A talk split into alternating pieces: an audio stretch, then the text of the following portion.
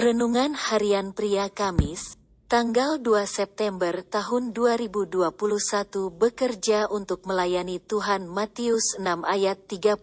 Semua itu dicari bangsa-bangsa yang tidak mengenal Allah. Akan tetapi Bapamu yang di sorga tahu bahwa kamu memerlukan semuanya itu. Setelah Yesus mengajarkan murid-muridnya untuk memperhatikan burung-burung di udara, Ia juga mengajarkan murid-muridnya untuk memperhatikan bunga bakung di ladang yang didandani oleh Allah begitu rupa, yang indahnya melebihi pakaian kemegahan Raja Salomo. Yesus mengatakan bahwa Bapa di sorga akan mendandani orang-orang percaya melebihi Ia mendandani bunga bakung itu. Kehidupan murid-muridnya, termasuk Anda dan saya, jauh lebih berharga dan mulia daripada bunga-bunga bakung. Yesus menegaskan bahwa bangsa-bangsa yang tidak mengenal Allah mencari apa yang akan mereka makan, minum, dan pakai. Artinya orang-orang percaya tidak perlu mencari apa yang akan dimakan, diminum, dipakai. Kembali, kita jangan salah mengerti mengenai ajaran Yesus ini kepada murid-muridnya, termasuk Anda dan saya.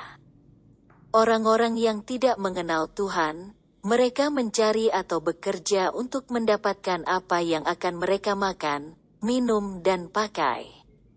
Sedangkan kita, orang-orang percaya, mencari atau bekerja bukan untuk mendapatkan apa yang akan kita makan, minum, dan pakai. Kita mencari atau bekerja karena kita sedang melayani Tuhan di dalam pekerjaan yang kita lakukan. Fokus kita bukan untuk mencari apa yang akan kita makan, minum, dan pakai melalui pekerjaan kita. Fokus kita di dalam pekerjaan kita adalah melakukan kehendak Tuhan dan menjadi kesaksian bagi banyak orang. Bapa di sorga tahu bahwa kita memerlukan semuanya itu. Ia Bapa yang baik, bahkan sangat baik. Maka Ia sudah menyediakan semua yang kita butuhkan.